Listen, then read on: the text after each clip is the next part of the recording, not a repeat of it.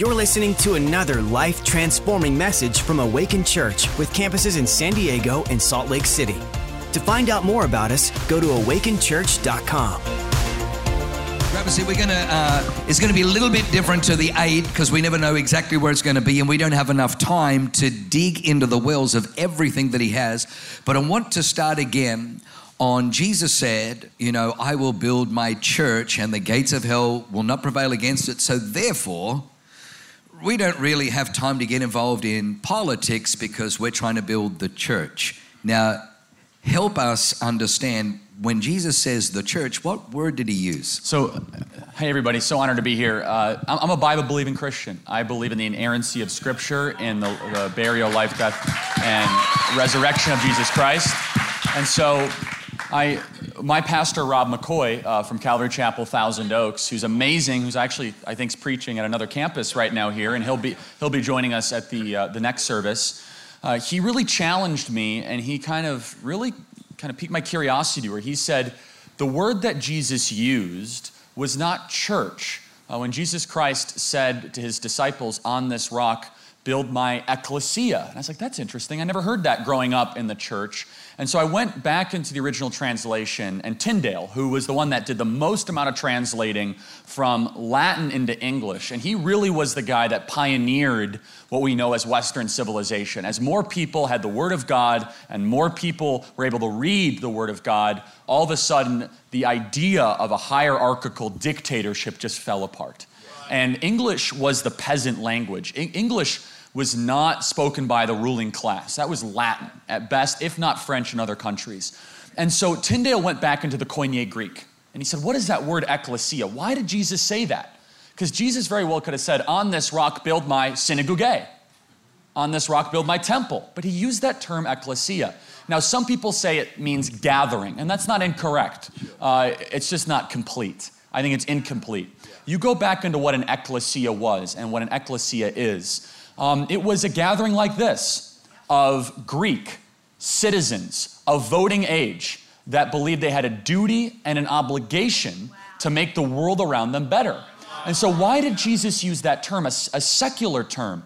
Well, it's really interesting. You dive even deeper into every time there was an ecclesia in Corinth or in Athens or anywhere across Greece, there were two words that were etched in stone that every one of the secular Greeks would be looking at isonomia and eleutheria, which is the Greek word for freedom and equality. So Jesus used that secular term and he said, On this rock build my ecclesia. And so I believe firmly that Jesus never wanted compartmentalized Christianity. He wanted comprehensive Christianity. He didn't want the church to be walled off, he did not want the church not to go into a public sphere.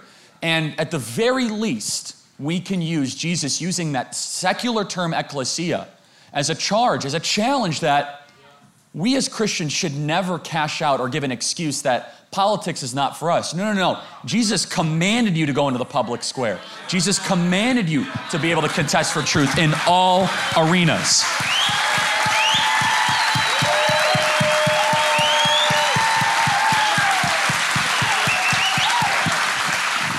So, uh, you know. I love this church, by the way. Oh. So. Our church loves you.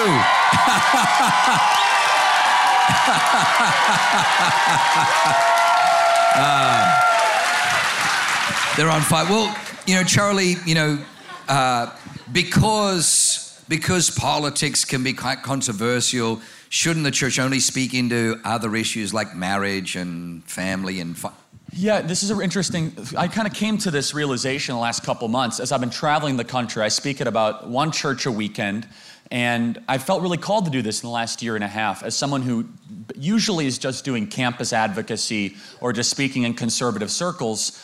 I really felt like the church needed to up its game a little bit and get more involved in these sort of issues.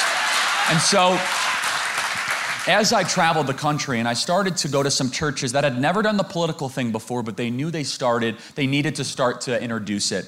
I realized that there were marriage ministries, there were prison ministries, there were drug rehabilitation ministries, there were youth ministries, there were aging ministries, there were food ministries, there were homeless ministries, ministries for everything.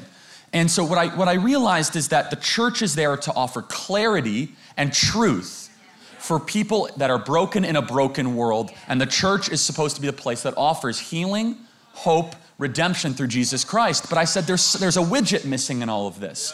Because when you're living in the country that we're living in, with the hyper political times that we are, with a television ad, every other one that is political in nature, where you can't turn on a sporting event with politics being thrown at you, people are coming to church looking not just for answers of how do I marry, who do I marry, my finances, how do I live my life, but also they want to know from the church, hey, can you at least help me make better informed decisions and clarity in politics? And what I have found is, is two types of churches that I have really drawn um, what I've really drawn some criticism towards. I think that there's something that they're missing. One is the complacent church. And I'm going to offer a lot of grace to these churches because um, these times have changed since the last 20 years. Uh, the church was able to kind of take a hall pass and not really do the political thing. And I think we should offer grace. We should say, hey, come join us. Open your church, do civic nights. The water's okay, jump in. It's awesome right? And I think we should have grace there. And I think we should have grace to the second category as well. But I also think that as Jesus was 100% grace, he was 100% truth. And I think this other category bothers me the most, which is the complicit church. It's the church that decided, yeah, we're going to be political, but we're going to mobilize our church to BLM. Yeah, we're going to be political, but we are going to really misrepresent the political times that we're in. And we have seen that happen with even some of the mega churches here in Southern California where all of a sudden they've been silent on all things political, but they decided that this moment they've all been, become subject matter experts in critical race theory. That they've become subject matter experts around Western civilization, where they start saying heavily charged words where they really do not, in my personal opinion, understand the depth, the complexity, or the weight to these things. When they start to say, you don't understand, we live in an unjust, unequal, racist society, I'm like, time out, man like, if you're gonna start contesting on this terrain, I'm gonna have to cross examine you here.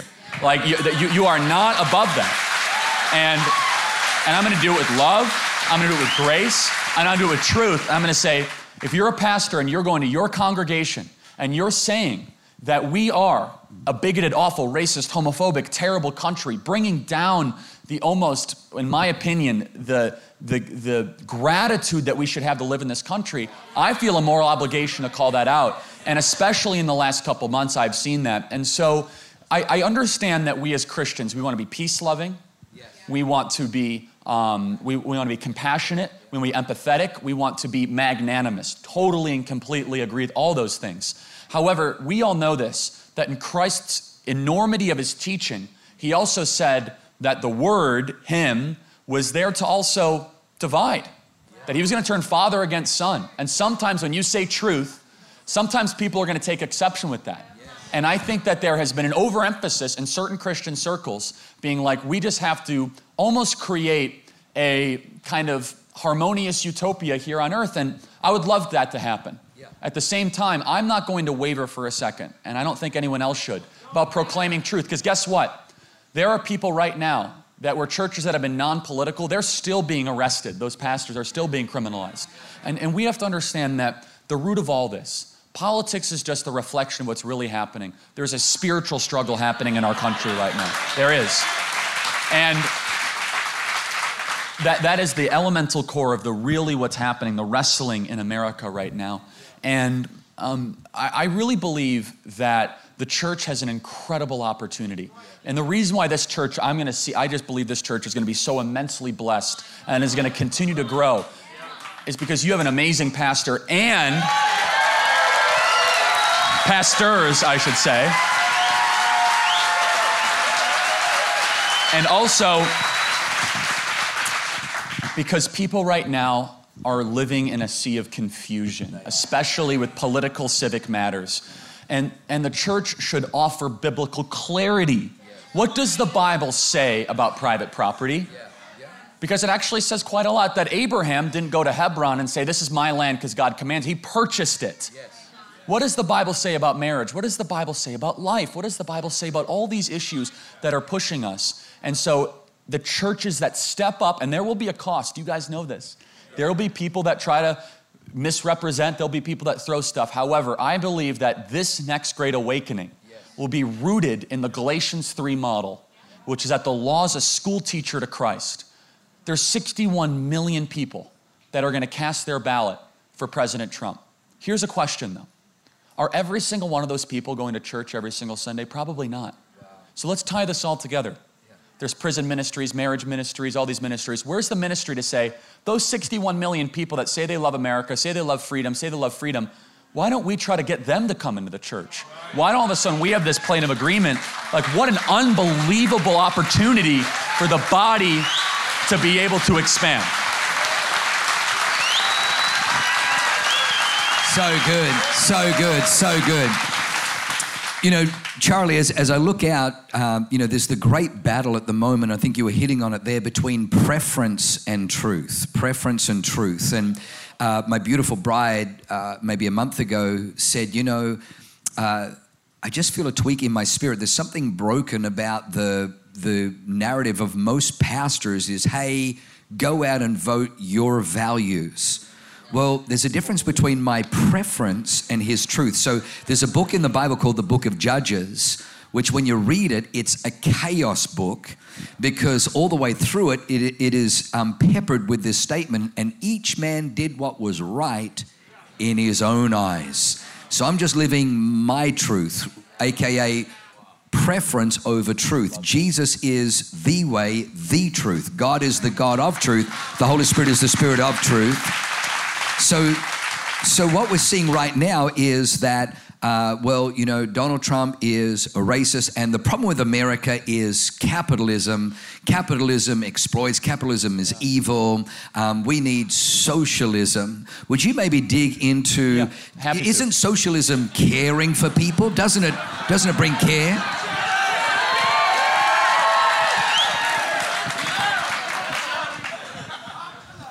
You know, I've never spoken on this topic before, so.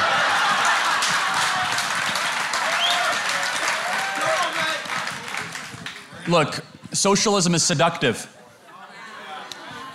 I'm the first one to say that if I was a socialist, my job would be a lot easier. I could tell people that you're a victim, give them a lot of other people's stuff, you know, blame others for your problems, say you have to take responsibility. It's an easier sell, it's way more seductive. Socialism also violates two out of the Ten Commandments. Thou shalt not covet, thou shalt not steal.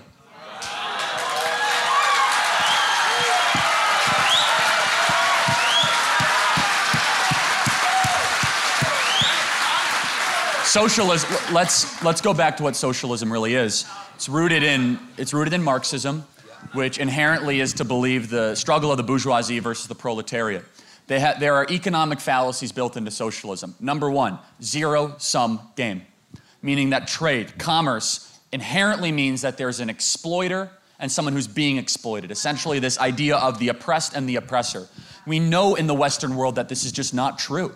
Now, while there are market relationships where there's inequity, while there is regulation that is needed, generally the rule of markets is that when you trade with voluntarism and the price system is allowed to exist, everybody wins in that kind of a transaction. And it takes an entrepreneur to take a risk in the marketplace. It takes somebody wanting to buy that product. And so, how has the mar- how have markets actually done? Let's look at the track record.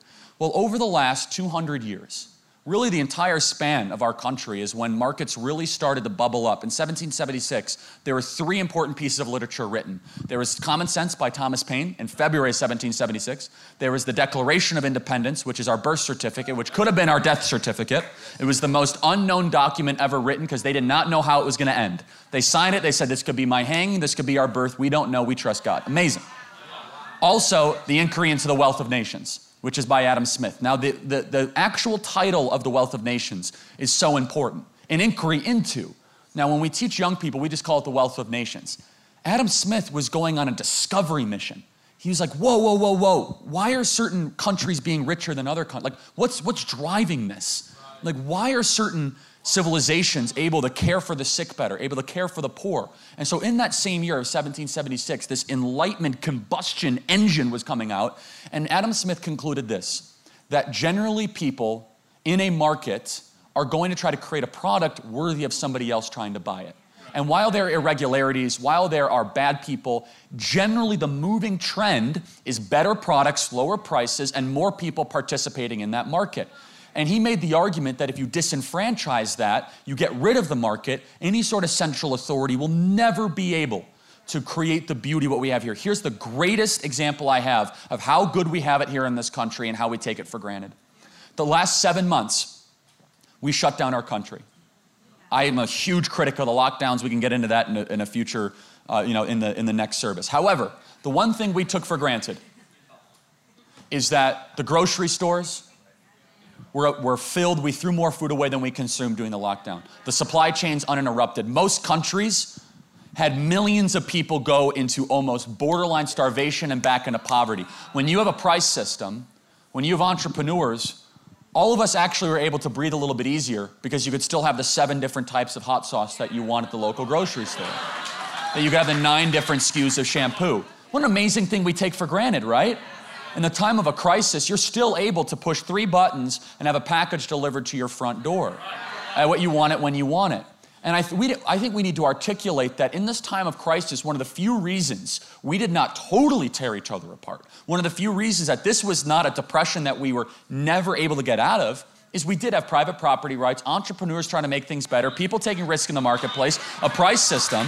And what's really incredible is that I have discovered that socialism is much more about hating the rich than helping the poor.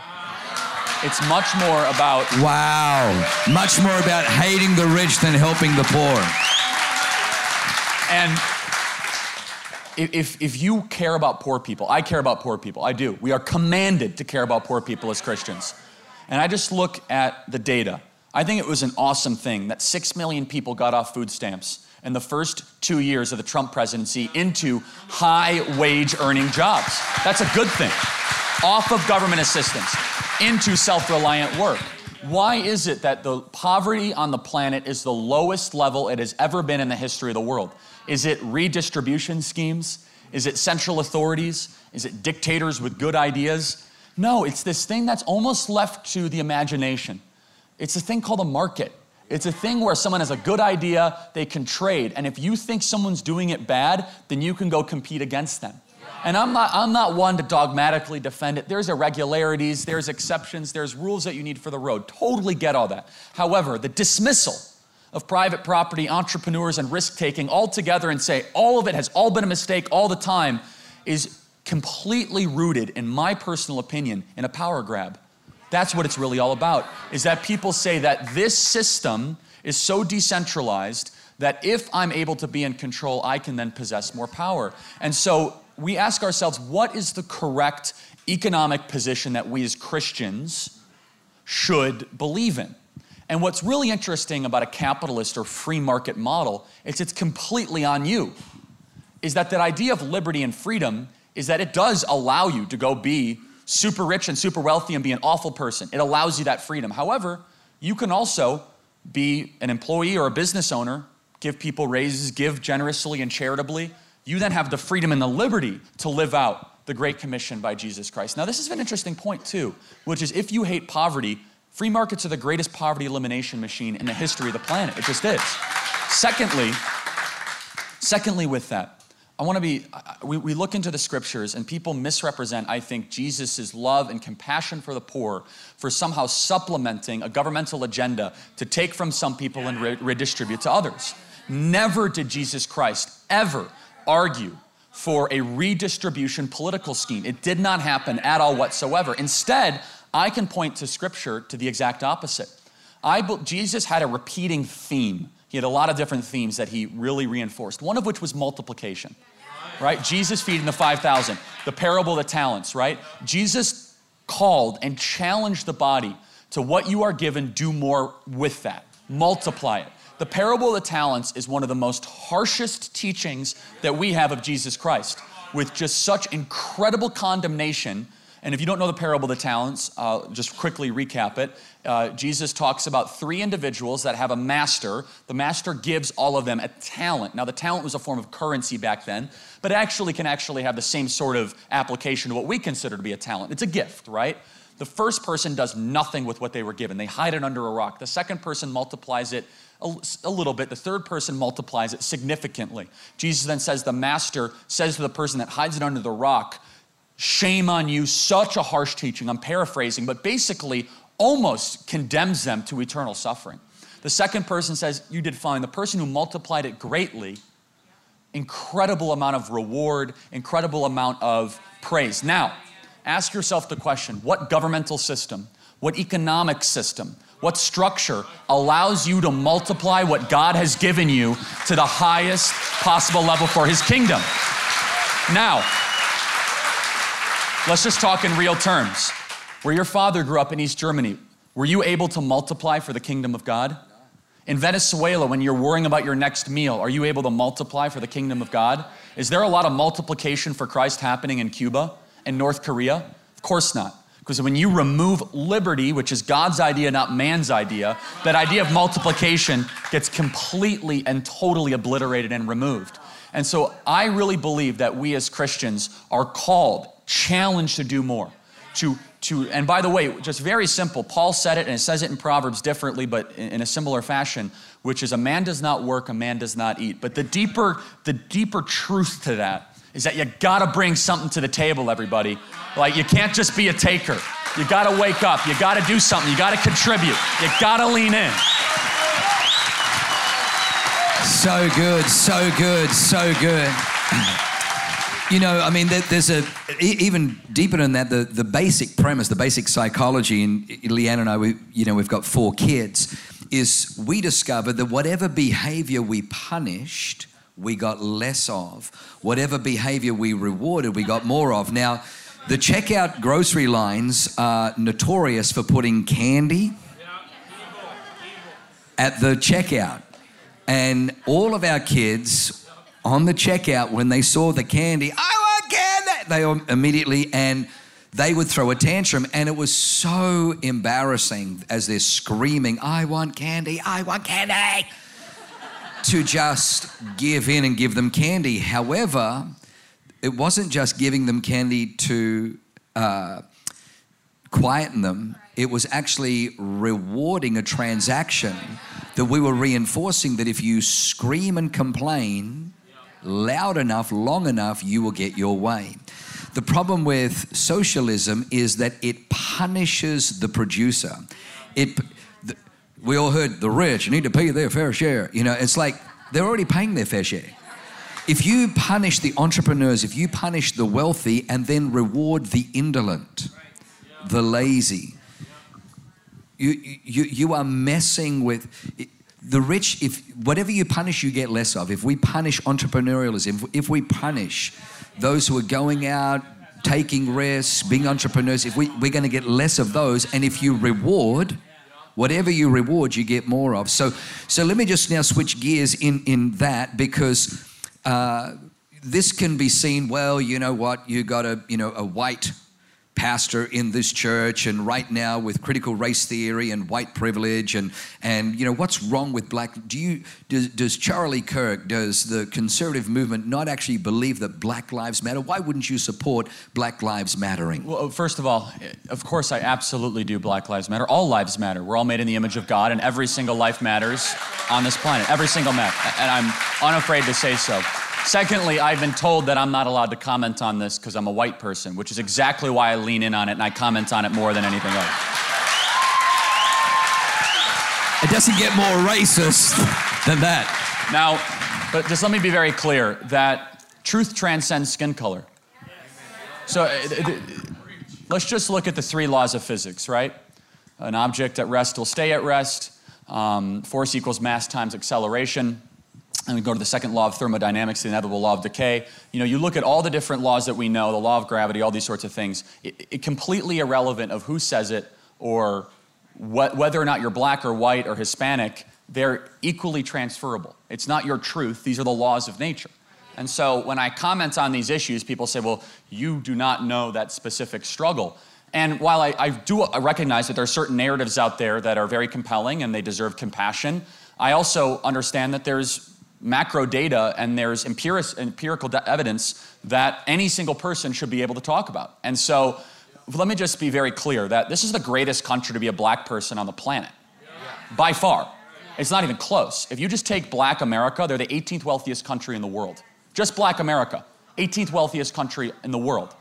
So they say we're systemically racist, right? They say that the structure of our system does not allow black people to succeed. Why is it that the average Nigerian immigrant does better than the average white person in this country? Nigerian immigrants are black. And Nigerian immigrants, they value family, education, and they value entrepreneurship, hard work. Hard work. And over one or two generations, they succeed incredibly. If we were so systemically racist and the laws only worked for certain people of certain skin color, why is it that they were able to do so well? Do you know that a white person born to a single mother, and single mothers are heroes out there, by the way, this is not against single mothers, it's not, but it's just, just true. A white person born to a single mother is less likely to succeed than a black individual, black baby, born to a stable mother and father. The true privilege in this country is two parent privilege, it's not a skin color privilege. And so, and to even build out, you know, build it further, Korean Americans, Vietnamese Americans, Japanese Americans, Chinese Americans earn per capita income 30% more than the average white person in this country. The Constitution was not written in Korean. And the Constitution was not written for any sort of racial group. It wasn't. In fact, we're the longest lasting state, we're the longest lasting country with the same charter documents in the history of the planet. And that's because the Constitution was not written for the times, it was written to stand the test of time. And the United States Constitution.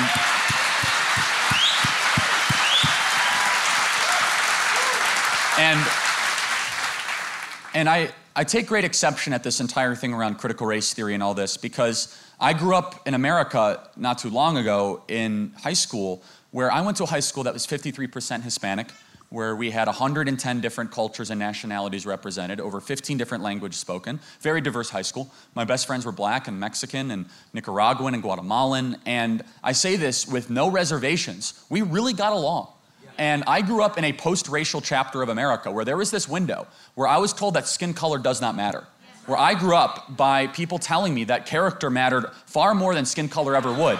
And now I am watching, eight years later, the very same people that were in power, that, like, the different people that are in power now in the same positions, I should say, all of a sudden say, no, no, skin color actually really does matter. And that, that is a horrifically immoral, evil, and dangerous thing to believe. And I, I just say it so bluntly your skin color doesn't mean anything to me. Like, it doesn't. It's completely irrelevant. I care about your character. I care about your values. I care about your worldview. I don't care about your skin color. And so, and the final thing I'll say is this is that some people, you know, and I, and I think they have really good intentions, some of these people. They say, well, look at the discrepancies of data. Look at how certain communities of black individuals are doing worse than white people. I say, do not immediately ascribe racism to what could be described as other things. For example, fatherlessness.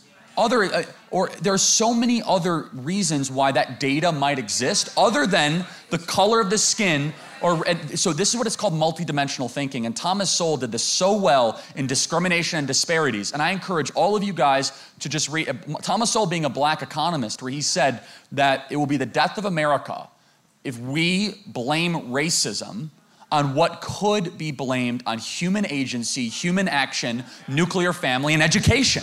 Because then what ends up happening is that when you have very real things that could be fixed, you just say, no, it is this undeclared, non specific, incredibly emotionally charged statement of racism. And what it actually does, in my personal opinion, is that for the black community out there, I actually think, and I've seen this happen, and, I've, and we've done a lot of work in the black community with Candace Owens and Brandon Tatum and David Harris Jr., incredible amount of work, is that I actually think it lowers the bar of expectations in the black community in this country is that instead of instead of challenging communities to say maybe the 77% of black children that are born without a father in this home, maybe let's try to get it down to 40%. Instead, it allows this un, unspecific term of saying it's systemically racist as the reason why these communities are not doing as well as they should be.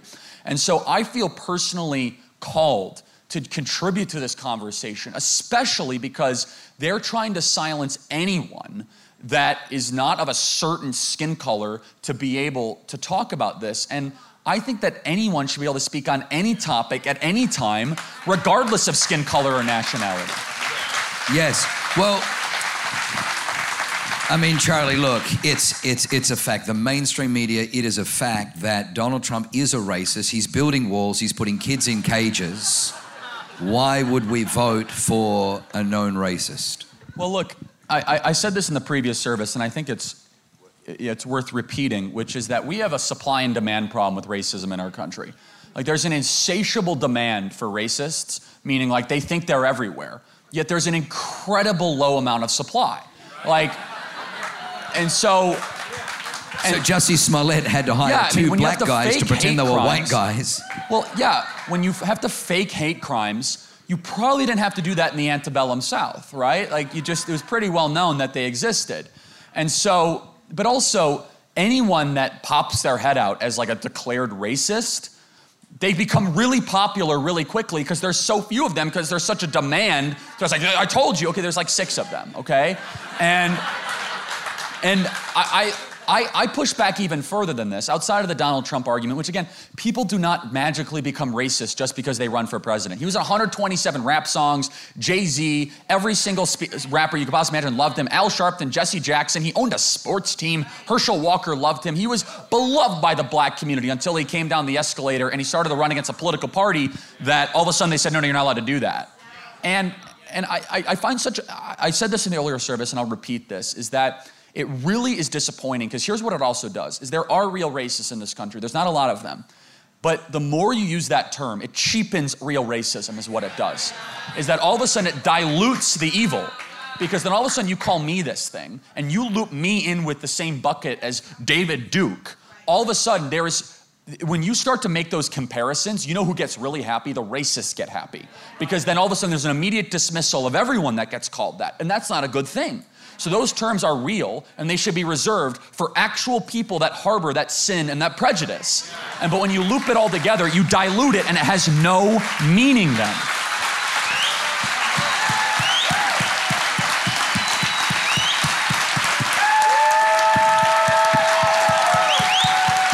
Would you, would you talk a little bit? You know, Je- Jesus taught, Jesus taught, you shall know them by their fruit.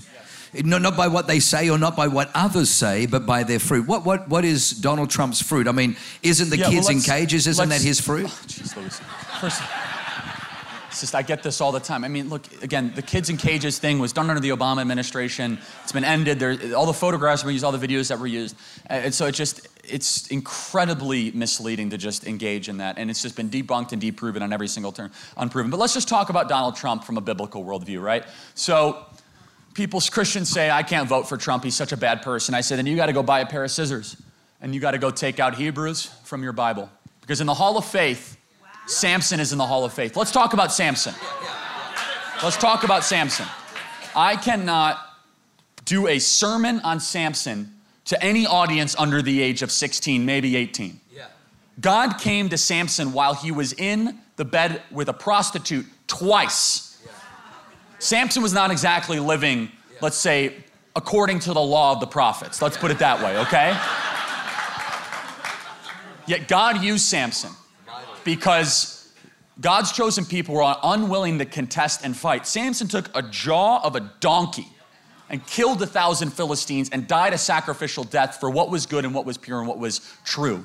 And so Samson has was known for his hair, Donald Trump known for his hair, so there's kind of a comparison there. But um, however, all throughout the Bible, there are people that sinned mightily and greatly in defiance to God, yet God used them. David being another popular example. But then you know them by their fruit. Okay, how about moving the embassy to Jerusalem and recognizing the Golan Heights? How about canceling the Iran deal? How about being the most pro life president in American history? How about Amy Coney Barrett, Kavanaugh, and Gorsuch, and 200 circuit court judges?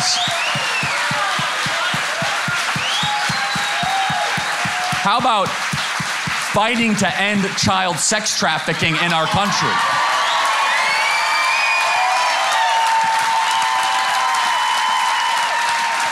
And that, the list, I, I could go one by one by one. And this man, in a very special, and I really believe God is working in his heart in a very special way. He has a he has a love for pastors and for Christians unlike any other political leader I've ever seen. Even political leaders, by the way, that are Christians. He, he welcomes them into the Oval Office. He asks to be prayed over. He takes the calls from pastors across the country.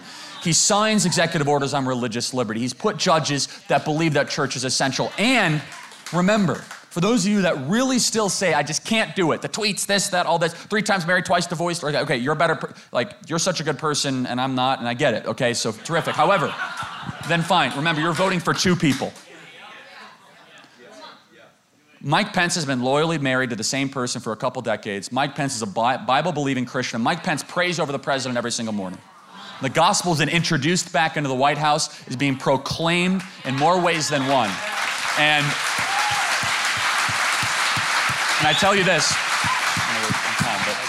okay, which is we as Christians are called to proclaim truth. And also, we should defend the people that allow us to proclaim the truth and also fight for what is good in the world. And it's very interesting the, some of the moral pietism that has spread throughout the Christian community. And I think, I think it's a misunderstanding of roles. And so, for example, you know, we hire a good amount of people at Turning Point. You guys hire a good amount of people at Awaken. And you guys have job postings. And so we have a job posting for president right now. And I think that is somewhat true. But it's like, what do you want in a president, right? What are the times that we are in? Are we in battling times? Yes. Are we in a struggle? Are we in times where we just kind of want to live it high, the high life, everything's great, we just kind of want to have coasting times? Are all elections made equal? The answer is, of course not. And so I think the job posting that we have is exactly what I said in the RNC speech which is that the West, which the Bible created Western civilization, is under attack from within, externally, like you wouldn't believe. Decent society, free speech, family creation, the church, all that's under attack. And I think the job posting that we have, have open two weeks from now is that we got to hire a bodyguard for Western civilization.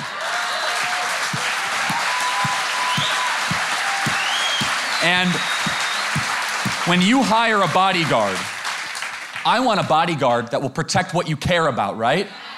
Protect your family, protect the constitutional republic.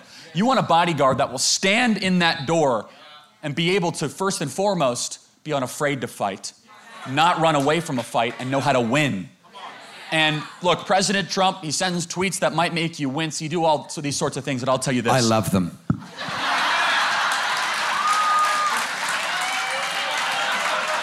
If there was There's a job, if, if we had a job posting for someone that would want to babysit your grandkids, maybe that would be George W. Bush. George W. Bush is a nice guy, he's a really good Christian. But even George W. Bush didn't move the embassy to Jerusalem. Even George W. Bush didn't speak of the March for Life. Even George W. Bush got us John Roberts, who said church was not essential. So maybe God is working in this guy that is three times married, twice divorced, came down the escalator to go contest and fight for what is good in the world so that we can keep on doing what we're doing. Thank you, guys.